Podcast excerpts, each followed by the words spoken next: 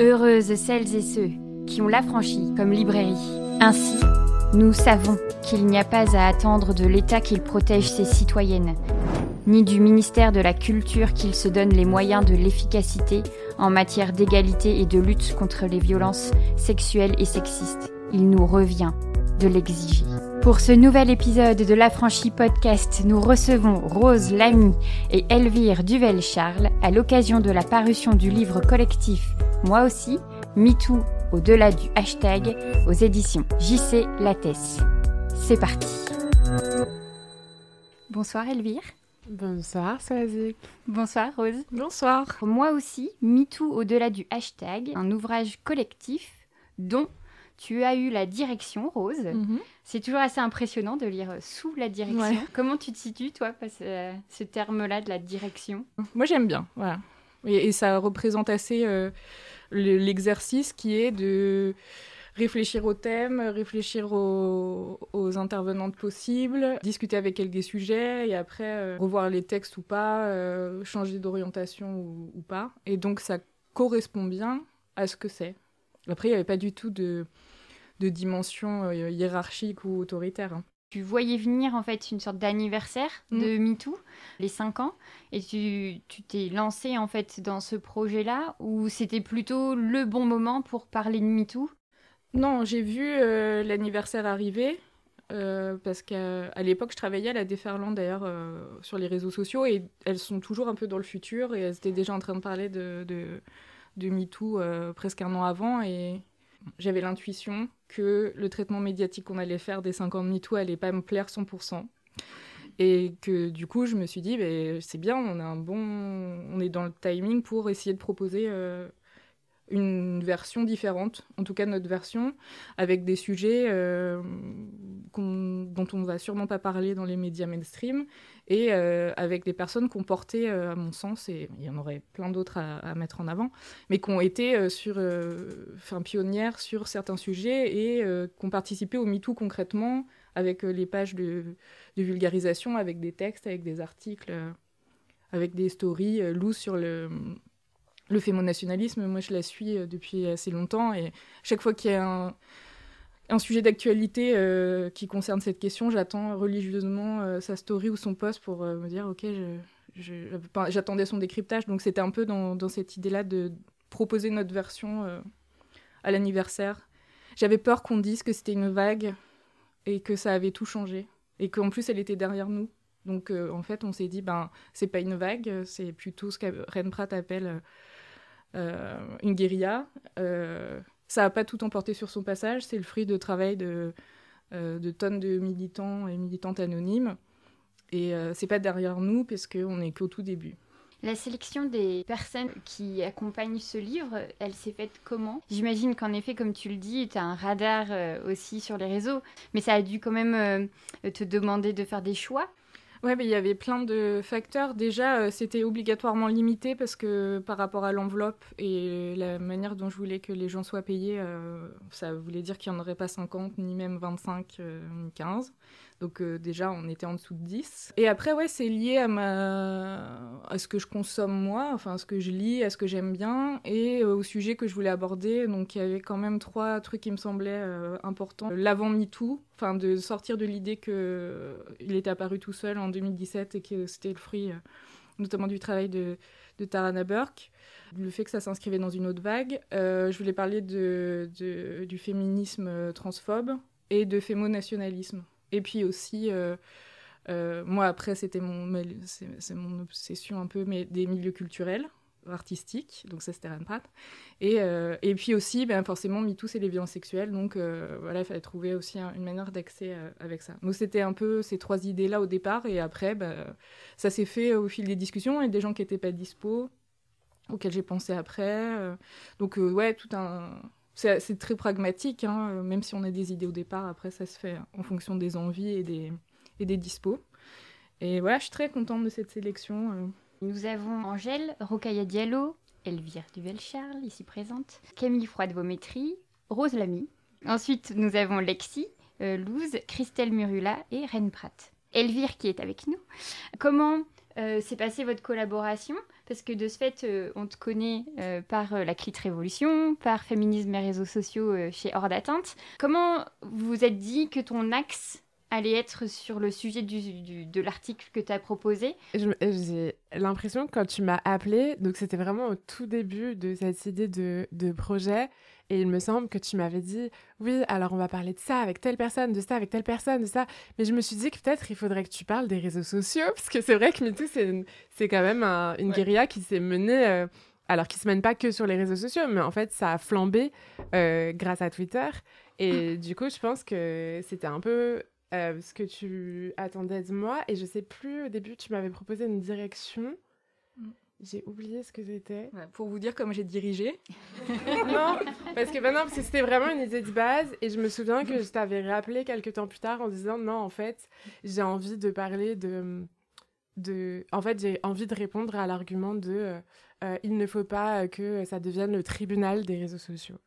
Et du coup, je pense qu'à la base, on avait peut-être un texte qui était plus sur euh, la puissance des réseaux sociaux et où ça s'est un peu transformé, où j'ai l'impression qu'au final, c'est plus un texte sur euh, la justice et sur euh, à quoi sert la justice et, et, sur le fait que au final, la justice est là pour punir. Alors déjà, elle punit très peu, puisque c'est que 1% des, des, des, viols qui sont condamnés. Je crois que c'est 0,6. Mais en tout cas, ce qui est sûr, c'est que ce que je me disais, c'est qu'au final, personne ne pose la question aux victimes de qu'est-ce qu'elles aimeraient. C'est-à-dire, en fait, qu'est-ce qui pourrait les réparer, comment est-ce qu'on peut les aider? Euh, et ça, c'est. En fait, les victimes sont complètement euh, mises à côté. Et dans la procédure pénale qui est extrêmement lourde, extrêmement douloureuse euh, et, extrêmement traumatique, enfin traumatisante, et, à la fois dans, au final, ce qui se passe, à savoir quelque chose qui te répare pas forcément, parce que quand bien même la personne qui t'a violé se retrouve en prison, c'est pas quelque chose qui qui te répare. Et donc, du coup, moi, mon propos, c'est un peu de dire, en fait, si, si ça peut nous réparer d'en parler sur les réseaux sociaux et de, dénoncer son, son agresseur, je vois pas en quoi est-ce que. Enfin, si on veut arrêter le tribunal des réseaux sociaux, réparer le tribunal des hommes. Ton article, il est vraiment euh, passionnant. Cette question-là de la justice, de la justice sociale, parce que voilà, MeToo, euh, euh, dans l'introduction, t'en parles comme ça, comme d'un mouvement en fait de justice sociale. C'est de bien montrer en fait qu'on est face à deux types de justice. La justice qui, au final, invisibilise les violences sexistes et sexuelles, et une justice qui serait faite un peu maison toi qui, as écrit ce papier, tu, tu, vois comment en fait l'évolution des réflexions autour de ce sujet. Tu as l'impression qu'il y a quand même une prise en main et que ça va seulement arriver? Je pense qu'on est, on est au tout début, mais je pense que c'est des questionnements qui se posent énormément. Enfin, en tout cas, je le vois dans les cercles féministes, euh, euh, on en discute beaucoup. Enfin, on commence à en discuter beaucoup, on commence à entendre parler de féminisme anticarcéral qui, moi, je me souviens, quand j'avais écouté l'épisode de La Poudre avec Gwenola Ricardo, je disais, mais qu'est-ce qu'elle raconte, cette folle? Enfin, en fait, je comprenais vraiment pas et où maintenant c'est des, des, ça revient en fait ça re-résonne en moi au fur et à mesure que je me pose des questions j'ai envie de retourner à son travail voir euh, parce que moi je trouvais ça extrêmement violent en fait de dire que des violeurs ne devraient pas aller en prison et et plus ça va plus ça avance plus euh, j'ai fait des entretiens aussi pour euh, pour ce papier, mais qui me servait aussi à moi, un autre travail personnel que j'ai à côté. Et où, du coup, j'ai interrogé beaucoup de victimes sur cette question-là de qu'est-ce que tu aimerais si tu avais une baguette magique et que tu pouvais décider du sort de la personne euh, qui t'a agressé euh, ou violé Qu'est-ce que qu'est-ce que tu aimerais Et en fait, euh, j'étais surprise, et pas tant que ça au final, de voir que la question de la prison se posait souvent pas trop. En fait, cette réponse-là arrivait pas souvent. Souvent, ce qu'on avait, c'était j'aimerais m'assurer qu'il le refasse plus jamais. Ça, c'est vraiment quelque chose qui est vraiment à plus personne. j'aimerais qu'il comprenne ce qu'il a fait. J'aimerais, euh, en fait, il y, plein, j'aimerais comprendre pourquoi il l'a fait. Euh, et en fait, tout ça, c'est des, des, des, pistes qui sont là et on se dit, en fait, on n'a jamais exploré ça. C'est-à-dire, en fait, il y a très peu. Euh, il y a le livre de Lorraine Descartes qui parle de ça, qui va sortir là, je crois, au mois de janvier ou de février, qui est hyper intéressant. Elle, elle a enquêté très longtemps sur les féminicides. C'est une des pionnières sur ces questions-là. je vous invite à lire ses enquêtes, notamment dans Mediapart. Et elle, par exemple, elle a été dans un, un, centre de thérapie pour les auteurs de violences. Et c'est hyper intéressant de voir qu'en fait, euh, ça marche. Donc, en fait, il y a très peu de centres et du coup, c'est très peu connu, etc. Mais en fait, il y a réellement des agresseurs qui se remettent en question, qui se rendent compte de ce qu'ils ont fait, enfin qui arrivent à tricoter. Ça ne veut pas dire que ça marche sur tout le monde.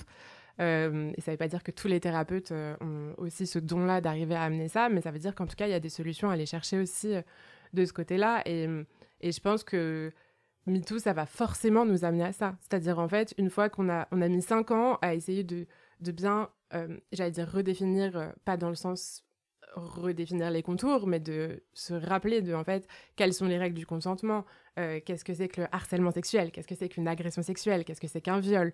quand on a baigné dans la culture du viol, ça prend bien cinq ans, je pense, à, conscientiser.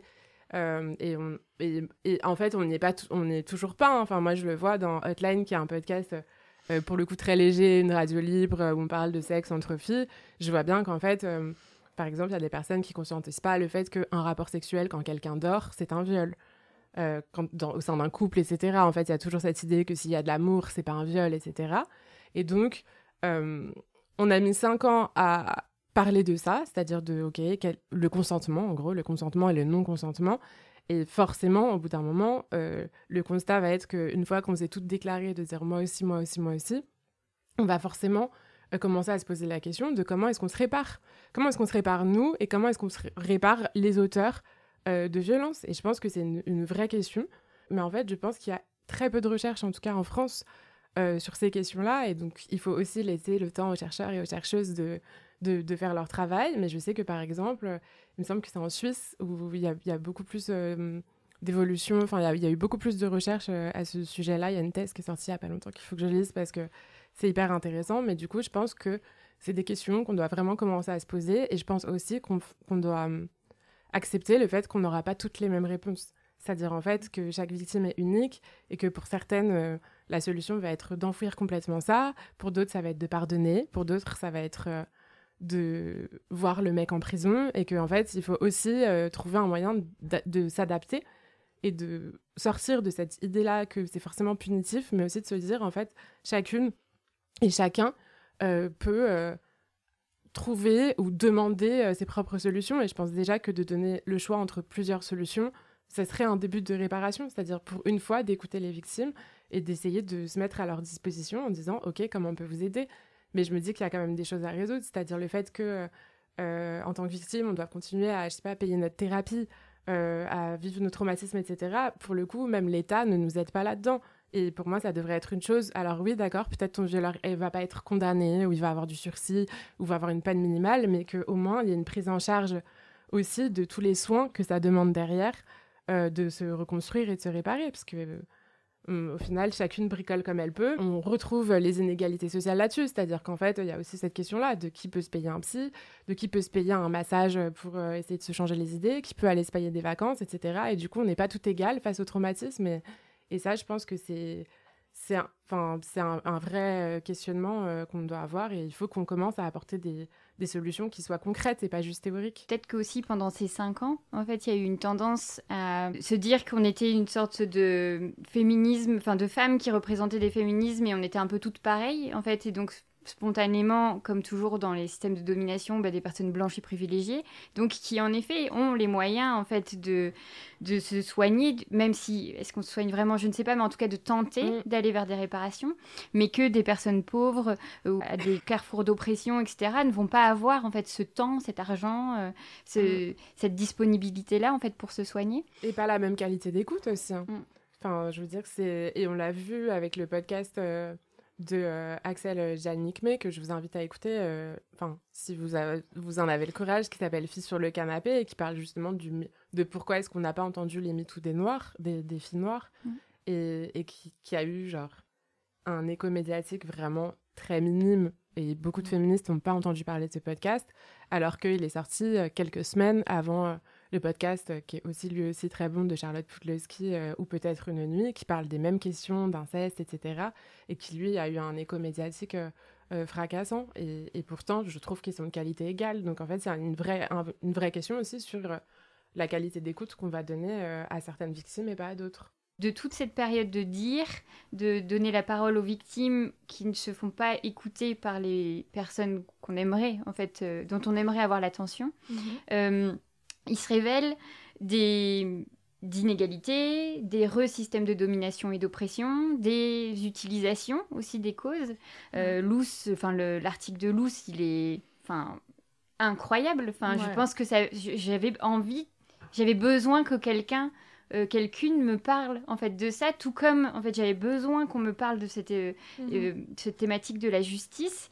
donc bravo. Enfin vraiment, je me suis dit mais en fait chacune a de quoi faire un livre en fait complet. Bah, j'espère que ça va être le cas. Mais vraiment Lose, il faut la suivre et, et la lire. C'est vraiment tous les textes sont géniaux, mais je je trouve que ce sujet du fémonationalisme, donc c'est l'instrumentalisation du féminisme pour euh, alimenter le racisme euh, ou voire le fascisme, c'est l'enjeu, euh, enfin c'est un des enjeux, parce qu'on ne peut pas hiérarchiser comme ça, mais c'est un des enjeux de ce qui se passe en France. C'est ce mmh. qu'on a vu. la Macronie, c'est le premier gouvernement après MeToo et ils ont. Enfin, c'est ce qu'elle explique. Ils ont organisé la lutte contre euh, les violences sexistes et sexuelles prétendument avec le binôme euh, Darmanin-Chiappa. Et on a tout de suite. Euh, je suis toujours obligée d'en parler à moins une fois. et donc, par exemple, pour prendre l'exemple du harcèlement sexuel, donc, qui est une réalité, le harcèlement de rue, comme on dit, euh, ça a tout de suite été tourné dans le sens où euh, c'était euh, des personnes racisées dans l'espace public. Et en fait, ça leur sert un, un projet politique mmh. pour récupérer l'extrême droite. Et en fait, on a utilisé aussi MeToo pour... Enfin, je pense que si le... on n'est pas loin de l'état autoritaire, enfin bon, c'est en train de bien s'aggraver là. Si on en est là, c'est peut-être lié à MeToo. Et c'est pour ça que je voulais la faire écrire dessus, parce qu'elle parle du fémonationalisme dans son ensemble. Euh, il y a des livres sur le fémonationalisme où on dit que c'est Marine Le Pen ou, l'Italie, ou... donc jamais chez nous en général. Et là, je voulais vraiment que ce soit appliqué à MeToo, parce que j'avais l'intuition, puis elle, elle, en avait déjà parlé et tout, qu'il fallait l'appliquer à MeToo pour bien bien comprendre ce qui était en train de se passer. Et c'est... Oui, c'est... Pour le corriger, en tout cas, euh, il faut déjà en prendre conscience, et c'est c'est pas facile de comprendre euh, la, la, manipulation euh, des dominants, encore une fois, euh, sur ce sujet-là. Et puis ça se transpose aussi avec le capitalisme, et là c'est le texte de Christian Murula, où du coup on va associer MeToo et dérives capitalistes avec, ben, ça va servir à réexploiter des femmes précaires dans des entreprises féministes. Ça se reproduit sur la transphobie, qui sert aussi un autre projet politique euh, en ciblant euh, des personnes déjà minorisées. Et donc tout ce mouvement euh, est lié. Et d'ailleurs, c'est intéressant de voir à quel point c'est lié. en vrai, j'avais l'intuition pareille, mais en lisant les textes, je me suis dit, waouh, mais en fait, l'extrême droite et, le, ce qui est en train de se passer, c'est en train de, de, nous aspirer MeToo, en fait. Enfin, le lien entre MeToo, de toute façon, est et le et l'extrême droite et le ou le fascisme, je sais pas comment encore l'appeler, mais euh, c'est déjà dans la racine de MeToo parce que ça pourrait, enfin un des éléments déclencheurs, c'est l'élection de Trump. Donc de toute façon, on a, ça se, il y a un équilibre euh, du, il y a une guerre froide, je sais pas comment un équilibre des terreurs entre les deux euh, qui fait que les deux s'alimentent et c'était intéressant de voir comment.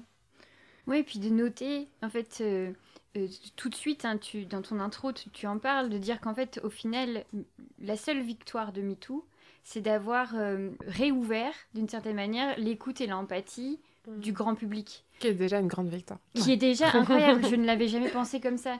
En fait, je, me disais euh, souvent, et on, en a on a eu l'occasion d'en parler avec plusieurs autrices, de se dire, mais euh, tous, ces paroles, ces livres, ces témoignages, ces articles, ces prises de position, enfin, ces, révélations, euh, ces comptes Instagram, etc.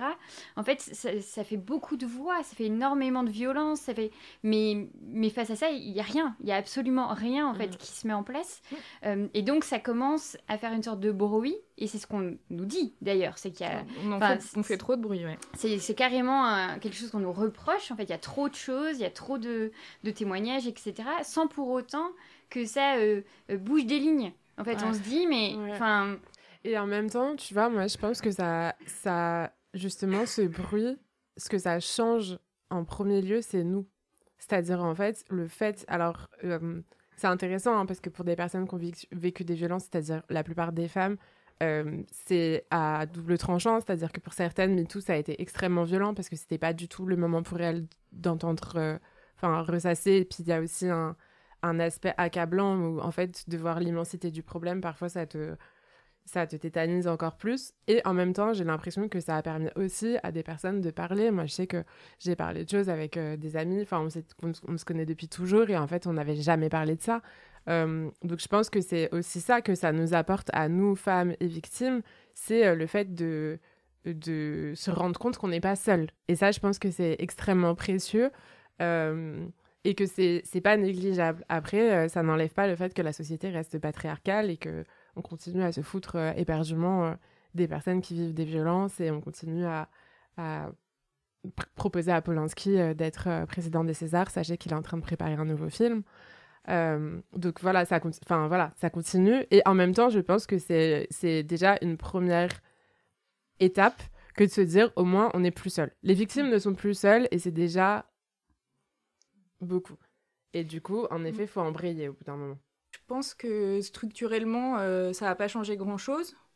Enfin, dans les, les structures, dans en France. En France. En France, ça n'a rien changé. Mais euh, après, c'est ce que je dis dans l'intro, euh, ils ont serré la vis dès le lendemain, hein, euh, sur les matinales de France Inter et de, non, de France Info, enfin de toutes les matinales en gros. C'était attention, ça va être la délation maintenant, on va vivre les, les heures sombres de l'histoire, alors que le truc avait. Arrêtez même... de violer Mais ils avaient mis tout, avait même pas 24 heures que c'était déjà en, train, en boucle, en train de dire ah, c'est la délation, c'est horrible. Bon.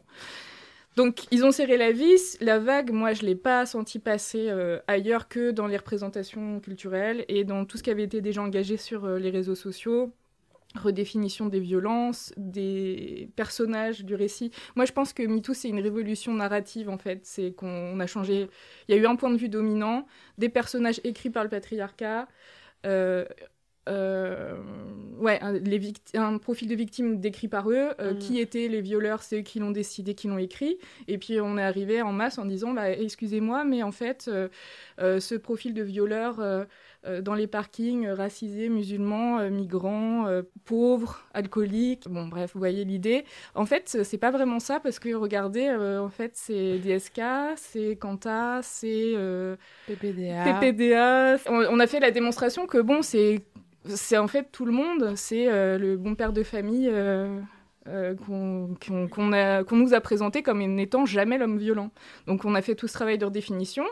Dans les représentations, ça avance, ça se mesure dans la société. On n'est plus que dans le entre nous, on arrive à, faire du lobbying pour que au moins il y ait un débat qui soit mmh. enclenché dans les médias. Et puis en fait, c'est ce qui s'est passé en France. Tous les secteurs sont montés au créneau individuellement. Et c'est tout cet empilement de hashtags euh, qui est une spécificité française, qui vient du fait qu'il n'y a pas eu de changement structurel et que euh, un an, deux ans, trois ans après, les gens se sont dit, bah, en fait, il s'est rien passé, donc on y va. Et donc ça repose du coup euh, sur des initiatives individuelles. Et donc ça pose la question du coût moral, financier, du, des psy, acupuncteurs, EMDR, hein, je parle de la vie, avocats, tout ça, parce que ça, donc ça, a un vrai coût. Et puis de combien de temps on va rester, on va tenir comme ça? Mais ça a aussi un bon côté.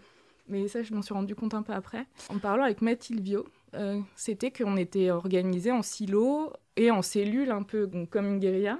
Mhm. Et que si on en ferme un, euh, il y en a quand même euh, encore des centaines en activité et que ça va être quand même très compliqué pour eux d'arrêter le, d'arrêter le truc. Et la preuve en est que là, sur la BD, euh, l'organisation euh, a été. Enfin, L'organisation des militantes et des féministes, en trois jours, on l'a fait sortir le mhm. truc. Donc, euh, avec tribune, groupe souterrain, poste ciblé, lobbying avec les financeurs. Enfin, mhm. c'était vraiment du beau travail. Mais cette année, j'ai l'impression qu'on l'a un petit peu plus remarqué. C'est que comme si, en fait, pendant cinq ans, on avait infusé en intimité. Enfin, comme tu disais, on s'est vu, on s'est cru, on, on, a fait collective, on a vraiment voilà, et que petit à petit, et eh ben en fait ça vraiment euh, ce truc de ça s'est propagé à différents niveaux des structures, euh, mais toujours euh, en dehors des grosses institutions. Hein. Toujours, mm. c'est nous, à notre endroit, à notre niveau, on va dire. Mm. Et je remarque que, par exemple, ben voilà, des, des, métiers entiers se font former sur des comment, en fait, échapper euh, au harcèlement au travail, euh, donc des groupes de femmes hein, qui sont comment on parle à ses dirigeants, euh, comment on se fait respecter. Des fois, on peut se sentir un petit peu impuissante de ce fait, de se dire oui, ça bouge, mais toutes les personnes décisionnaires, en mm. fait, elles se moquent de nous. Et là, typiquement, je reprends l'actualité de cette semaine, ça, je pense que c'est important de le lier à MeToo, mais quand Darmanin est en passage à Nice, euh, et qu'une la librairie féministe euh, se fait euh, bâcher sa vitrine où dedans il y a l'impunité d'Hélène Devinck qui, qui est de la censure d'État, hein, ça. C'est ça, non mais c'est ça. Mm. Et ça, c'était il y a dix jours, enfin il y a une semaine. En fait, mm. on n'est pas en train de parler d'il y a cinq ans. Mm. Donc, quand un ministre, que ce soit lui ou pas, le demandeur de cette action, mais en tout cas, il y a une mairie qui a fait poser une bâche sur une vitrine juste parce qu'un texte révélant des choses était euh, mis en avant, il y a quand même quelque chose d'assez violent. Bah, pour moi, c'est bon signe. C'est bon signe Parce que c'est signe que ça, enfin, que ça marche. Mhm. C'est-à-dire, en fait, à partir du moment où tu deviens menaçante, c'est signe que ça marche. Enfin, c'est un peu ce que raconte Suzanne Faludi dans Backlash. C'est-à-dire, en fait, à partir du moment où les, les puissants se mettent à essayer de renverser la narration ou du moins de l'effacer, c'est qu'on gagne du terrain et ce qu'elle explique très bien, c'est à quel point ça arrive toujours au moment où tu t'apprêtes à avoir des acquis. Donc pour moi, c'est le moment justement de dire on lâche pas et on on, dire, on mange des chocs à pic. Est-ce que c'est est-ce que c'est une mauvaise métaphore pour dire qu'il faut reprendre des forces? Parce que les chocs à pic, c'est pas bon pour vous. Mais en tout cas, c'est le moment de, voilà, de reprendre des forces. Mm. Euh, un petit repos de la guerrière et on y retourne en fait. Mm. Euh, pour moi, c'est extrêmement bon signe en fait parce que euh, ça montre à quel point. Enfin, je veux dire, t'imagines la logistique qu'il faut pour se dire, ok, on va aller chercher des bâches, on va mettre un échafaudage. C'est 15 policiers hein, qui sont présents. Voilà, en fait, mm. c'est quand même un effort énorme déployé pour enlever un collage sur une vitrine. Et pour moi, c'est extrêmement bon signe. En tout cas, de de mon expérience d'activiste, c'est bon signe. Quand tu fais une action et que tu te fais pas arrêter et qu'il n'y a pas de retombée et que. Non, c'est que tu es encore trop petit, tu es encore trop. trop. Voilà. Ta voix ne, ne porte pas assez loin. À partir du moment où euh, tu as les flics qui essayent euh, soit de t'arrêter, enfin ça arrive, tu vois, euh, j'ai des souvenirs comme ça d'action féminine où les flics qui t'attendent, enfin ils savent que tu vas arriver, ils essayent de t'empêcher en amont même de l'action, ou qui vont essayer de, de, te cacher, de te mettre des manteaux sur tes slogans, etc. Ça, c'est bon signe. Pour moi, c'est signe que tu gagnes. C'est comme la censure. Enfin, nous, c'est ce qu'on avait eu avec Sarah quand on s'était fait supprimer notre. Euh, on avait fait une parodie d'un clip de Relsan qui s'appelait Saint-Valentin. On disait sus mon clit pour la Saint-Valentin au lieu de sus ma bite pour la Saint-Valentin. YouTube ne l'a supprimé, mais en fait, du coup, derrière, on a eu deux fois plus d'articles sur euh, le clip, etc. Et du coup, il a retourné encore plus. Donc en fait, c'est signe que tu gagnes. On n'a pas appelé ça censure alors que c'était de la censure d'État dans la définition même du mot. Et euh, quand on demande un débat sur euh, l'art et la place de l'art, qui est le, la chasse gardée des dominants, eux nous répondent censure. Et là, ça fait, euh, c'est Charlie, c'est compagnie. Et c'était la même semaine. Donc là, c'est épuisant, j'en peux plus, mais c'est quand même en ce moment, il se passe un truc, il faut, il faut s'en rendre compte, il faut le mesurer. L'affaire Katnins, c'est sorti sur les réseaux sociaux. Il a été obligé de faire un communiqué. Mélenchon l'a défendu, ils s'en sont pris mais plein la gueule. C'était quand même assez jouissif de le voir sur Twitter. Ça a ouvert une enquête. un procureur s'est autosaisi, je crois, par rapport à la déclaration, ça se finit en procédure et 4 mois de prison ferme pour euh, des gifs qui ont été enfin euh, sursis pardon symboliquement euh, c'est sorti enfin c'est sorti du bois je pense que c'est c'est encore l'observatoire des violences sexistes et sexuelles qui a, sorti ça et ça finit par donc ils vont le garder, il n'y a pas de suspension et tout, et, tout ça est discutable, mais genre symboliquement pour l'opinion publique, on a dit, bah, en fait, une gifle, ça va être de la prison avec sursis maintenant. Et il n'y a pas d'histoire de contexte de séparation comme nous a sorti Mélenchon, il n'y a pas d'admiration à avoir pour quelqu'un qui a commis un, délit. Même si, c'est notre pote, la justice a dit, ben ça, prison avec sursis. Et ben c'est hyper fort aussi. Et cette semaine, il y a eu beaucoup de bonnes nouvelles. Mm. Et donc, euh, voilà, un peu, de, un peu d'espoir, même si on est, on est très fatigué. Mais euh, vraiment, j'ai l'impression qu'il y a ça bouge là, effectivement, comme tu disais.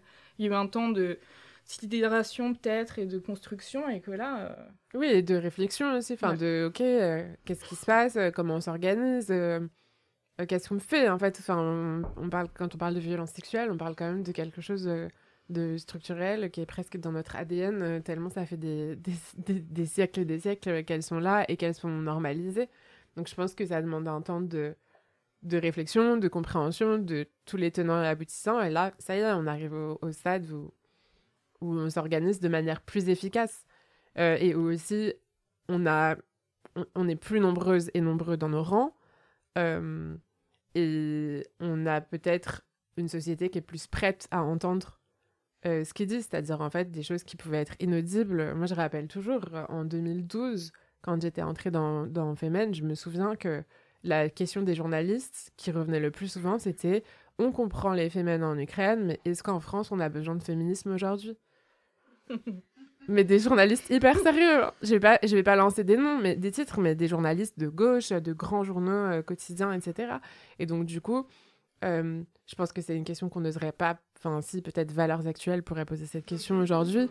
Mais du coup, je pense qu'il y a vraiment une écoute qui est plus. qui est. Voilà, où en fait, on est en train de prendre conscience.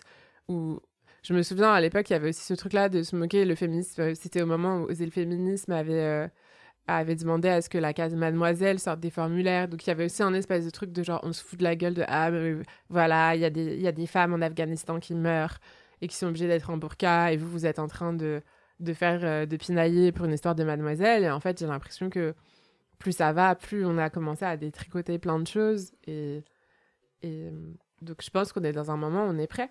Euh, prête, et c'est juste la question de comment on s'organise, comment on continue à s'organiser, comment on fait pour euh, pas s'entretuer, s'entretuer aussi dans des guerres intestines qui font que j'ai l'impression qu'à chaque fois qu'un mouvement politique commence à prendre de l'élan, il finit par s'autodétruire euh, de lui-même. Hein, euh. Suffit de pas besoin d'aller juste chez les féministes, suffit de regarder l'état de la gauche euh, aujourd'hui.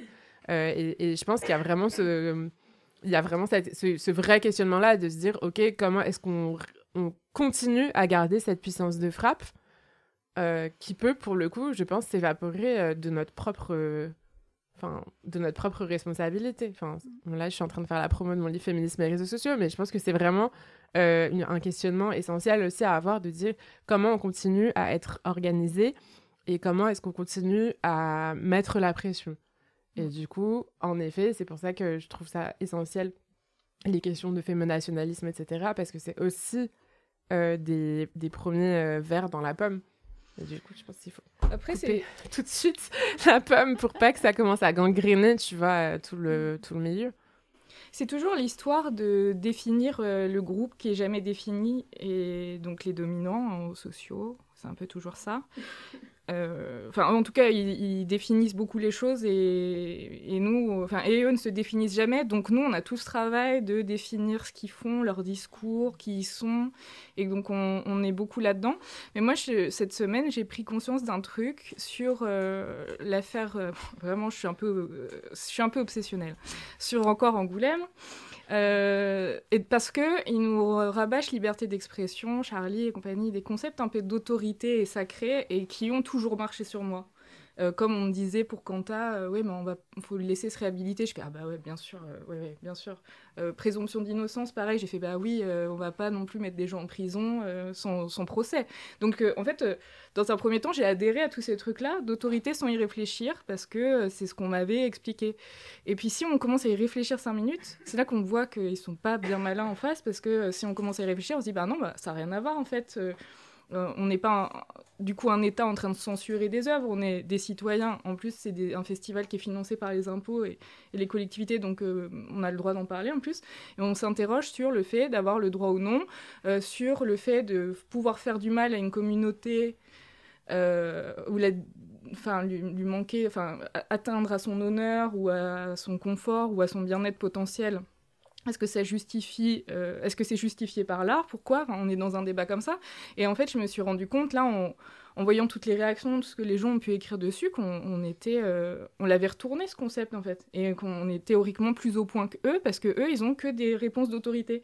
Parce que sur Twitter, ça, débattait hyper philo euh, sur ces questions-là. Et puis, euh, eux, ils avaient que, oui, mais bon, la liberté d'expression, il faut quand même la respecter. Bah ouais, mais enfin, on est beaucoup plus loin que ça, en mm. fait. Et c'est, moi, je trouve ça hyper rassurant, c'est que ces cinq ans, on les a mis à profit aussi, ouais, pour aiguiser les arguments et que même sur le discours ils sont feignants parce qu'ils n'ont pas besoin d'aller très loin. Ils ont juste à réciter des trucs qui ont toujours marché jusque-là et qui marchent plus là. Mm. Et je crois que c'est ce qui a fait changer euh, la décision du festival. Enfin, il y, a plein de choses, mais je crois qu'ils ont dû entendre que peut-être que c'était pas, euh, ça marchait plus cet, cet argument d'autorité, de liberté d'expression. Tu parlais du verre dans la pomme. Euh, le livre, c'est ça aussi. C'est qu'on en parle de tout ça avant de leur trancher la tête. Ne parlons pas de violence, plaît. Non, on tranche pas la tête, on coupe la pomme. Ah oui, on coupe la pomme, merci. tu laisses le verre en vie, tu le mets dans ton jardin, dans le compost. compost. On va arrêter cette image, mais oui. Euh, parce que, en fait, moi, ce que j'entends, et en effet, ce que j'ai lu, c'est qu'il y a aussi, euh, dans ce mouvement féministe euh, au pluriel, c'est qu'il y a des endroits qui sont plus OK, en fait, qui sont développés, la transphobie, le racisme qui continue. Et, et donc, il y a Rokaya Diallo qui en parle, Lexi, évidemment, Luce, évidemment, Christelle Murula. Donc, ça fait quand même beaucoup, en fait, d'articles dans ce livre qui mettent un point d'attention à dire il y a quand même à l'intérieur de nos mouvements des petits... Alors tu parles de verre, mais c'est vraiment des branches, des groupes, des, des, personnes qui réussissent à avoir énormément de visibilité, mm.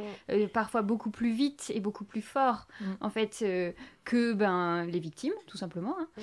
Euh, et ça, moi, ça me perturbe énormément depuis le début, parce que, enfin, quand on parle des turfs, c'est quand même extrêmement violent. Et on peut nous dire, ça vient de nos mouvements, en fait. Sauf que pas vraiment, parce que si euh, on parle de féminisme, en fait, euh, quand on parle vraiment de féminisme, ça ne fait pas partie. Ce ne sont pas des féministes. Mais en fait, si, ça vient de nos mouvements, parce que c'est quand même des personnes euh, qui ne tenaient pas ce type de, de logique et de propos il y a quelques années. C'est-à-dire, en fait, c'est des questions qui les... Donc pour moi, il y a vraiment une radicalisation et un glissement, un glissement clairement vers l'extrême droite. C'est-à-dire qu'en fait, aujourd'hui, on va retrouver des, des références même euh, à l'extrême droite. Je voyais la dernière fois un tweet d'une de, de, ces personnes euh, qui parlait de Jean Mohamed, ce qui est genre la blague typique que tu trouves sur jeuxvideo.com, enfin, où en fait, c'est vraiment des références de faf comme nous. je sais pas, qu'est-ce qu'on a comme comme enfin tu vois comme je sais pas mal hétérocis blanc tu te dis ok c'est ma fait une féministe en fait il y a vraiment des, des références euh, des, références au livre de euh, Julien Rochdy qui est quand même l'ancien euh, président des jeunesses pour le Front National. Et en fait ça on peut vraiment le le c'est un glissement qu'on voit progressivement. Et c'est pour ça que je dis ici c'est dans nos rangs parce qu'en fait c'est des personnes qui il y a quelques années n'avaient pas d'idéologie transphobe, même peut-être aussi parce qu'elle n'avait pas d'idéologie, enfin qu'elle pensait pas à ces questions-là tout court, et que peut-être que c'est des questions qui sont arrivées euh, avec le temps. Mais en tout cas, moi, j'observe quand même des personnes que j'ai pu suivre depuis euh, un certain nombre d'années, euh, qui, c'est qui, qui, où il y a un vrai glissement idéologique euh, raciste qui est en train de s'opérer, raciste et transphobe, mais où en fait c'est intéressant de voir que, ça va, que les deux vont ensemble en fait, et que c'est pas juste une question, contrairement à ce qu'on pourrait penser, de euh, euh, se questionner sur l'identité de genre, parce que moi je comprends que ce soit une, une, vraie question. Au début aussi. Moi quand j'ai entendu parler des personnes trans, je me suis questionnée, mais du coup ça veut dire quoi être un homme, être une femme? Qu'est-ce qui nous définit dans nos genres? Est-ce qu'il n'y a que deux genres? Est-ce que est-ce qu'on doit abolir le genre, etc. Et c'est des questions qui sont tout à fait audibles, sauf que là, euh, les mouvements dont on est en train de parler, c'est des mouvements de haine. Ce ne sont pas des questions, justement, il n'est pas, pas question du genre, il est question vraiment d'un truc très suprémaciste en fait. On, est dans une suprématie cis de il y a vraiment un truc de pureté, tu vois. Enfin, moi, je, je retrouve un peu les discours que tu peux. Euh, alors, peut-être c'est un peu exagéré, mais tu vois, le discours des Ariens, de euh, voilà, la pureté de la race, la pureté du genre, euh, la pureté des sexes. Et, et, ça, moi, je trouve ça extrêmement inquiétant. Alors, je pense que c'est des choses qui se sont accélérées, notamment à cause des réseaux sociaux, c'est-à-dire en fait à cause de peut-être propos qui ont été tenus avec des biais transphobes, avec pas une volonté de nuire aux personnes trans et que ça a déboulé sur des séries de call-out et de harcèlement euh, qui font que en fait forcément tu te radicalises dans ton truc à partir du moment où tu peux pas discuter. Donc je pense que ça a été aggravé euh, par la violence euh, qui, qui opère au sein des réseaux sociaux.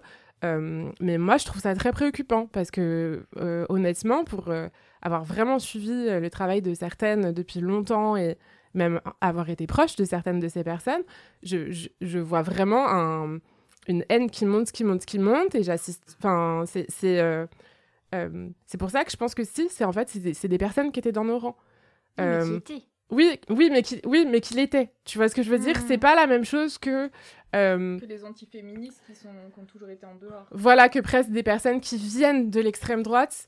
par exemple, je pense que c'est un peu le cas de, du groupe de Nemesis, qui, qui vient de l'extrême droite euh, et, où du coup, tu as des filles au sein de l'extrême droite qui ont commencé à prendre euh, euh, conscience de certaines violences, etc., à se dire il faut défendre les femmes des hommes, et où du coup, c'est un peu trop violent de se dire que ton pote peut être ton, ton agresseur, ou l'agresseur de quelqu'un d'autre d'ailleurs, et, où du coup, la solution, c'est de couper les politiques migratoires.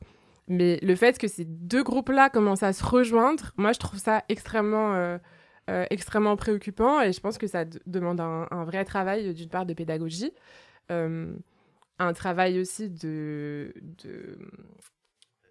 je sais pas comment dire parce qu'en fait c'est en fait pour moi c'est exactement comme la manif pour tous avec ce truc là de comment tu déconstruis l'idée de un papa une maman. En fait c'est dur euh, d'expliquer à, à, une personne qui est pas du tout politisée enfin ça semble logique en fait de dire un enfant c'est un papa une maman c'est compliqué de se dire non, en fait, ça peut être autre chose qu'un papa et une maman. En fait, ça peut être des familles monoparentales. En fait, ça peut être deux mamans, deux papas. Euh, et, et, je pense que du coup, quand il est question d'identité de genre, c'est extrêmement difficile euh, de, de, simplifier les, les propos. Et, et, du coup, forcément, euh, les, les, rhétoriques transphobes, alors heureusement, en fait, elles, vont tellement loin dans leur haine et leur, dans leur haine et dans leur délire paranoïaque et transphobe que au, bout d'un moment ça se voit même si tu tu t'y connais pas trop. Mais en fait je trouve qu'il y a on manque encore de, de, de ressources pédagogiques pour éduquer à ces questions-là. Et quand je dis éduquer je parle pas du, du réseau féministe. Je parle vraiment de de euh, ma grand-mère euh, ma voisine quoi. Mon voisin aussi d'ailleurs. Et et ça, je pense que un des, une des réponses, c'est vraiment la réponse culturelle. C'est-à-dire, en fait, c'est euh, de se dire, OK, on va parler de ces sujets-là dans des films qui sont faits par des personnes concernées, avec des personnes concernées et pas avec Catherine Fro qui joue un homme trans. Mais, euh, mais, mais on va, euh, voilà, on, va avoir des animatrices euh, trans de télé, des animateurs trans, un peu comme ce qui s'est passé avec l'homosexualité, où, je sais pas, en fait, plus ça allait, plus on a eu des icônes de, de pop qui étaient euh, gay ou lesbienne et où du coup ça c'est devenu quelque chose d'à peu près normal, ce qui n'enlève pas le fait qu'il y ait de l'homophobie et de la lesbophobie, mais en tout cas, euh, voilà, quand euh, ma grand-mère elle voit la télé et qu'elle voit deux femmes qui s'embrassent, elle trouve pas ça pas naturel, enfin tu vois. Mm-hmm. Donc je pense qu'il y a un vrai rôle de, de la culture à jouer là-dedans aussi. Ouais, et puis une vigilance. Enfin, je, je trouve qu'il faut quand même faire attention parce que ça a pris une. Enfin, moi, ce qui me dérange dans tout ça, c'est parce qu'on est en train de parler de survie. En fait, Lexi, il en parle très mm. bien, hein, quand même. C'est, on est face à des personnes, à des femmes qui sont euh, en danger, qui sont précarisées, euh, enfin, énormément précarisées. Et donc, euh, se prendre ces, c'est ce cyberharcèlement, ce rejet mm. enfin, de personnes qui, à la base, même si c'est à la base de il y a longtemps, il y a longtemps, longtemps, se disait féministe, ça peut paraître quand même euh, hyper euh, violent. En fait. oui, et surtout qu'en fait, c'est une obsession sur. En fait, moi, ça me fait penser au débat sur le burkini. Mm. C'est-à-dire, en fait, c'est une obsession qui, euh, qui, concerne une, le nombre de personnes trans en France. Je sais plus qu'est-ce que c'est, mais c'est, on parle de quelques milliers de personnes en fait. Donc en fait, c'est rien. C'est vraiment pas grand chose. Euh, donc en fait, le fait de pas supporter l'existence de quelques milliers de personnes, c'est quand même. Mm. Et de, de, faire une carrière politique entière basée sur la haine de ces personnes-là, pour moi, c'est exactement comme le Burkini, je pense, potentiellement. Non, mais c'est tout l'espace médiatique. Et toi-même, spécialiste, grande spécialiste de l'espace médiatique, enfin, on entend parler que de ça. Et c'est comme tout. En fait, tu parles des représentations, évidemment, 1000% oui. Mais on va beaucoup plus faire attention à tout ce qui est euh, violent, méchant. Euh, enfin, toutes ces paroles-là, elles sont beaucoup plus écoutées que peut-être un film n'est vu ou je sais pas. Qu'est-ce que tu bah, penses là-dessus? Je sais pas euh, sur ça, mais déjà le texte de Lexi, il a été fait pendant le l'histoire du planning familial, donc c'était mhm. hyper dur pour elle. elle voulait plus le sortir, elle disait que ça allait entacher le livre et tout. Enfin, c'était vraiment très compliqué, vraiment. Euh, ne pas sous-estimer euh, la violence et la destruction euh, que, ça, que ça implique.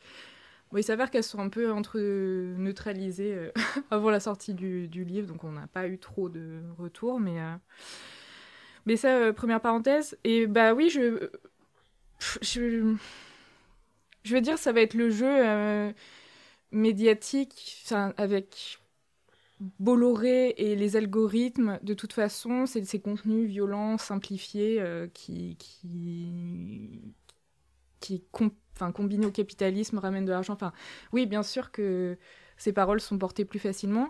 Mais j'ai quand même, euh, je suis très positive ce soir, j'ai quand même euh, vachement d'espoir parce que le documentaire Petite fille, non c'est un docu, oui c'est ça, Petite fille qui est sorti, il est passé sur France Télévisions et, et là les réactions étaient géniales. Parce que les gens ont. Enfin, c'était pas une approche théorique, c'était une approche euh, bah, humaniste, euh, voilà. Empathique. Empathique. de... moi, je pense que, par exemple, je prends souvent l'exemple de ma mère, elle l'a adoré. Et elle s'est pas posé la question de ce que c'était euh, une femme cis, une femme trans. Elle a juste vu une petite fille qui était mal et des parents qui essayaient de. De, trouver pourquoi et un système qui s'opposait à son bien-être et, et l'empathie voilà a pris le dessus et donc euh, je pense que ces films-là mm. et le débat que ça suscite, euh, c'est bien plus euh, porteur et parce ça devient une œuvre qui reste au monde, qui va être revue, vue, revue, on va se le, se le passer sous le bras, on va se le conseiller. C'est bien plus important qu'une tribune transphobe dans Marianne, en fait. Qui lit mm. Marianne Qui lit les médias En fait, des fois, même l'exercice médiatique Enfin, par exemple, sur Twitter, j'ai appris récemment qu'il n'y avait que 3% de la population française qui était sur Twitter. Donc aussi, on a un miroir déformant de ce qui est euh, connu, euh, suivi du grand public. Je crois que le grand public n'est pas sur Twitter, mais par contre, il va regarder le téléfilm de France 2. Et donc, je me dis que là, euh, il y a aussi un truc à jouer sur les œuvres de fiction et sur les productions culturelles à faire. Donc, je sais plus ce que je voulais dire. Dire qu'on est quand même positif. Ouais, bah, je suis un vrai bisou contre la, la, transphobie, mais après, moi, je pense que c'est comme la discussion qu'on avait euh, euh, sur le backlash. Je pense qu'en fait, c'est signe que, en fait, hmm. on gagne Les du terrain. Les bougent. Ouais. Mais c'est vrai que, en fait, euh, il faut aussi ne pas oublier qu'on est parfois en entre-soi. Moi, je suis entre plusieurs mondes sociaux, donc c'est des fois très pénible et, et à la fois c'est enrichissant parce que moi, je suis dans mes problématiques hyper spé avec les copines féministes, on parle de, de, ça, on fait des tribunes et tout. Et après, euh, je sais pas, je reparle de ma mère, mais je rentre dans ma famille, euh, bah, je me dis, ah oui, d'accord, euh, l'opinion publique, c'est cool, ça avance, mais cette question-là, c'est complètement. C'est complètement, mais totalement impensé ni questionné. Donc, moi, ça me fait relativiser. Et ça me calme aussi sur tous les débats militants. Moi, maintenant, j'en parle à ma mère ou à mes sœurs des débats internes. Et quand elles comprennent rien, je fais, ben, on s'en fout alors. Voilà. Donc, euh, moi, ça m'aide d'être entre ces deux mondes, vraiment. Mhm. Là, euh, l'opinion publique a admis euh, le féminicide, les violences sexuelles, ça commence. Euh, sur Vives, c'était d'accord. Bon, je me dis, euh, voilà, ça c'est intéressant. Après, les débats, il en faut. Enfin, je veux dire, il y a toujours une sorte d'avant-garde militante qui va théoriser et être à la pointe de la réflexion. Mais si on fait pas le mouvement vers le vrai monde, enfin, à quoi ça sert tout ça? Parce qu'on peut vivre, on peut se faire un village entre soi et on sera heureuse. Mais moi, c'est pas trop mon objectif euh, Mm. de penser qu'à ma gueule. Et, Non, non, et mais donc, oui, de, faire, en plus, je Mm. vous dis, ça aide d'aller. euh, Moi, je regardais beaucoup Plus belle la vie, maintenant c'est fini. Mais voir des personnes euh, trans, jouées par des personnes trans, par exemple, regardées par des millions de personnes sur une télé française, et ben je me dis, c'est cool. victoire. Mhm. Et puis, euh, voilà, traquer dans les œuvres culturelles, l'évolution aussi. C'était la nuit du 12 euh, sur les féminicides. Euh, deux punchlines que j'aurais jamais pensé être euh, partagées dans un film. Si elle est morte, c'est parce que c'est une femme. Et si on n'a pas trouvé le tueur, c'est que ça pourrait être tous les hommes. Bah, moi, ça m'a fait chialer. euh, Mm. Et j'ai invité plein de gens à aller voir ce film et qui n'était pas, euh, qui est pas estampillé féministe. Et puis voilà, culturellement, ça rentre quand même ces Mm. idées-là. Mais je crois qu'il y a un pourcentage très important de la population française qui ne saurait pas définir MeToo. Mhm. Donc, c'est bien de faire des livres dessus, c'est bien de se poser des questions sur euh, toutes les, tous les angles morts, les dérives et les choses à corriger, mais il y a aussi un boulot de euh, ben, ces gens-là, il faut aller les trouver. Et, donc, euh, c'est des gens euh, qui sont probablement pas sur Instagram, euh, sur Twitter, Mhm. qui mènent peut-être déjà des luttes syndicales, mais qu'on ne relaie jamais. euh. donc, ouais, il y a plein de choses concrètes à faire aussi, en même temps que s'interroger sur ça, qui, qui, qui sont peut-être plus efficaces Mhm. Sur un court terme. Ouais. Bon, bah, cette sixième année, elle va être euh, au taquet. On n'aura pas malheureusement le temps de revenir sur ton article, puisque tu as parlé d'un sujet qui te tient particulièrement Parce à qu'il faut- cœur. Il faut l'acheter. euh, Il le- faut absolument l'acheter. Euh, mais vraiment, vraiment, parce que je me souviens euh, de t'avoir entendu dire que. Enfin, je me souviens de, de- du ton, en fait, de ton article. euh, dire, mais pourquoi on n'en parle pas? Pourquoi euh, euh, ce n'est pas C'est un vrai ton. sujet? Le ton de la bagarre. Et, hum, et, et j'ai trouvé qu'il était vraiment très intéressant. Je laisse énormément de suspense parce que je pense qu'il est très important euh, que les personnes les lisent. C'est un des sujets préférés des abonnés de la page. Attention, attention. Euh, en tout cas, euh, j'avais noté de finir sur les mots de Reine Pratt. Ah. Chère Reine Pratt, euh, dont nous avons un, un épisode du podcast euh, sur son livre euh, Exploser le plafond. Qu'il faut aussi aller, euh, acheter.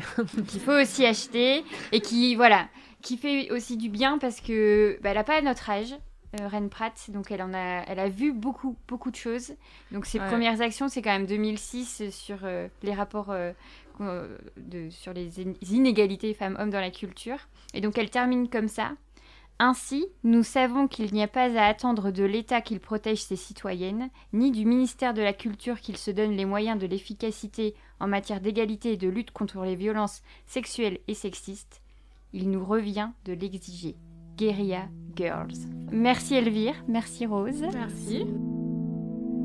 Alors, heureuse Vous venez d'écouter un nouvel épisode de l'Affranchi Podcast en compagnie de Rose Lamy et d'Elvire Duvel-Charles, à l'occasion de la parution du livre collectif Moi aussi, MeToo au-delà du hashtag, aux éditions JC Lattès. L'Affranchi Podcast, c'est Soazic Courbet à la réalisation, Pierre-Antoine Naline à la création sonore et Chien Fou pour l'univers graphique.